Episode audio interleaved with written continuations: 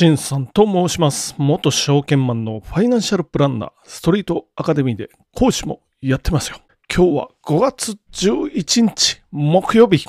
こちら関西は、まあまあ天気が良かったですね。昨日に引き続きっていうことですけど、皆様の場所はどんな感じでしょうか？じゃあ早速やっていきましょう。聞くだけちょっと気になる今日の経済ニュースということで、まず一つ目はこちらから、金融安全網、デジタルに好き、米銀破綻、SNS ネット取引が白車、G7 で規制監督強化探るということで読んでいきましょう。主要7カ国 G7 は11日から財務省中央銀行総裁会議を開く。米地銀の相次ぐ破綻を招いた急速な預金流出への対策を議論する。現行規制が機能しているかを検証し、デジタル時代の規制や監督のあり方を探るということで、まあちょっと経済ニュースらしいのをやるかなって、まあ大体経済ニュースらしいんですけど、まあこれは何かっていうと、シリコンバレー銀行が3月かな破綻破綻しましたよ、シリコンバレーの銀行ですよ、その名の通りね。これ何が起こったかっていうと、1日でまあ5兆円ぐらいのお金が流出しましたよっていうことです。これはツイッターかなんかに、まあ噂じゃないけどなんかこう、やばいですよ的なニュースが流れたら、みんなですね、預金者ですよ。預金者が銀行に行くことなく、インターネット送金でスッスッスッとこう、もう簡単に預金を流出させたっていうことですよ。昭和の時代の日本なら、もう行列ですよ。やばいっていう噂が流れた。そうすることがなくっていうことですよね。で、ちなみに、ワコビアっていう銀行かな？これが8年、08年ですよ。潰れてますけど、この時は1週間以上かかって100億ドルですよ。1兆円ちょいかな？が流出してますけど、今度はその4倍強のお金が1日で、1日で出てますよ っていうところで、これはじゃあもう何とかしないといけないよね。っていうところですよね。預金が出せなくなったらっていうか、こう、預金流出によって破綻のもう決定打になるっていうことなんで、これクレディ・スイスも100億スイスフラン、1.5兆円ですよね。これももう1日で出ますよ。というところです。で、G7 のテーマとしては、まあ3つですよ。まずは監督を強化しないといけないですよね。今回のシリコンバレー銀行じゃなくてクレディ・スイスか。クレディ・スイスは81歳っていうのがあって、これは債券なんですけど、まあ、株の方がまだ温存されてて、債券の方がもうゼロですよ。ゼロになったとかっていうお話。これも問題っていうふうに言われてますよね。なので、監督強化、一か八かみたいなのをさせないというかね、ちゃんとまあ、健全性の審査をしないといけない。まあ、ストレステストって言うんですけれどもね、これをやっていかないと。まあ、じゃないと、銀行自体にお金預けないですよね。預金が集まらないっていうことは、ますます銀行にとってはまずいということになりますから。もう一つのポイントは、現金化しやすい資産持っといてねっていうお話ですよ。なんか、現金化できないのが多いんで、結構。それだと、いざという時に現金化できずに、これまた経営の方が窮地に陥るっていうことで、そういうのも解いてくださいね。で、3つ目は預金保険機構ですよ。日本の。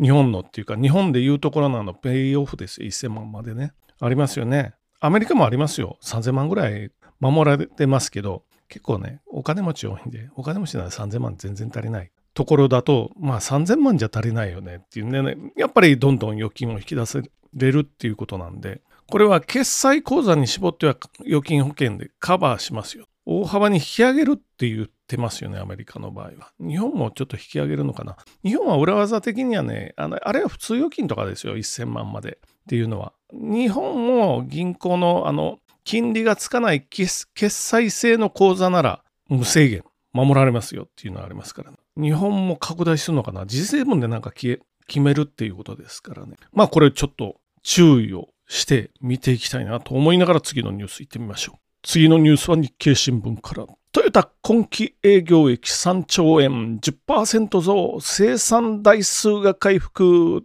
読んでいきます。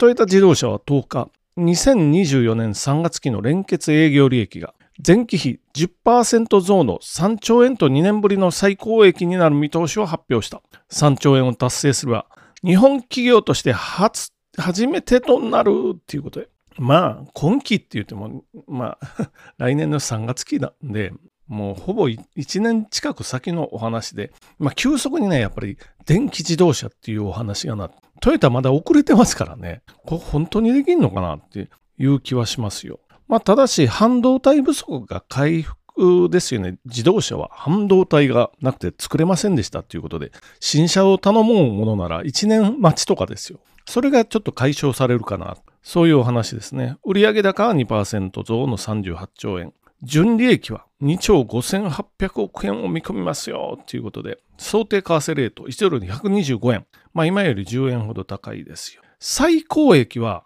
22年3月期のもうほぼ、ほぼ3兆円弱ぐらい。まあ3兆円に今度届いたら初めてらしいですけどね。で、新車がちょっと増えてんのかな。で、あと改善もしてますよ。3兆円いくと。まあ強気の予想ですけど、あ、あと増配もしてますよね。これ今のうちですよ。もうトヨタもね、頑張って稼いで電気自動車を作って、まあプラグイン、プラグインハイブリッド。これは日本独自のなんかまあ、ガラパゴスのような技術になりそうな雰囲気にもなってきたので、今のうちにまたあのガラパゴス形態というかね、i モードの失敗をパラグリーンハイブリッドのとこでやらないように、ぜひトヨタさん頑張ってくださいね。というところで次のニュースに行ってみましょう。こちらも日経新聞から楽天給与の KDDI 回線拡大財務改善へ競合頼みということで読んできます。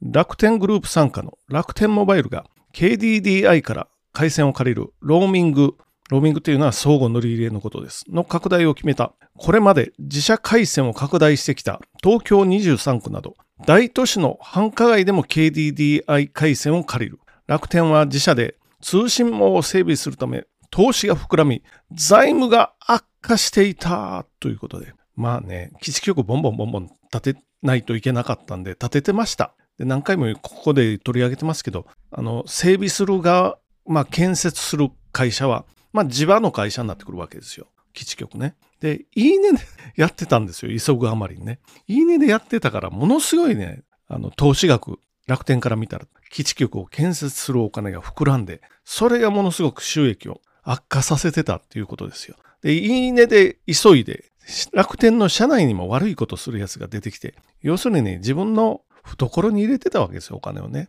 いいねで刺して、で、還流させてたわけですよ。えまあ、そういう事件も発覚しました。で、これはやばいと。もう何千億も、これやっぱりお金が出ていくので、KDDI さん助けてね。まあ au ですよね。au 回線借りて、ちょっとやりましょうっていうことで。やっぱり都市部でも、あと楽天独自回線だと、つながりが悪いっていうことですよね。プラチナバンドじゃないので、ビルの中、地下街、つながらない。っていうことで、つながらないとやっぱり品質の問題になって、お客さんもまた離れていくっていうことで、まあとりあえずは KDDI っていうことですよ。で、プラチナバンドはもう来年、早かったら来年とかぐらいに決まるのかな？というところで、まあそれまでのまあ資金繰りですね、楽天さんはかなり大きなお金を北米で、北米市場で調達、ドル建てで調達してますから、これの金利も十何パーセントですよ、社債ね。モバイル債っていうやつですよ。これがもうどんどんこう召喚させていく楽天にとってのいいシナリオは、このままさっきのトヨタじゃないですけど、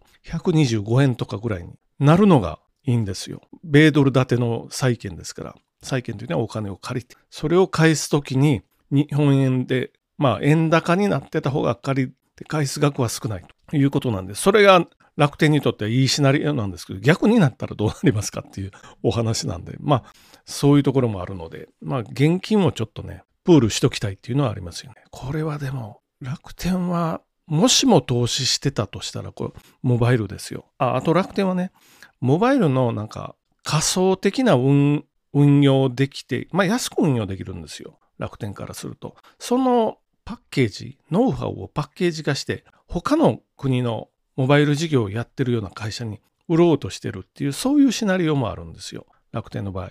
なので、この、まあ、ローミング復活させて、そうなるとちょっとシナリオが狂ってくるかな気はしますよね。まずこれ楽天は今生き残りをかけて動き出したっていう、そういう感じですよね。これは会社としては一体どうなの？そういう感じはしますよ。まあ株価は今日は高かったかな？23円高。なんて言いますかね、会社としての格付けも低いし、ちょっとシナリオ狂ってきたかなっていう。まあ、自前のネットワークも構築。しかもプラチナバンドもと。で、さっき言った運営するパッケージを安く、安く運営できるパッケージを、そのシナリオがこれは崩れてきたんじゃないのっていうことなんで、投資もししてたらこれは考えないといけないような岐路に立ってきたかなというふうに思ったりもしますよ。でも当面のこの出血をまたもしモバイルの会社が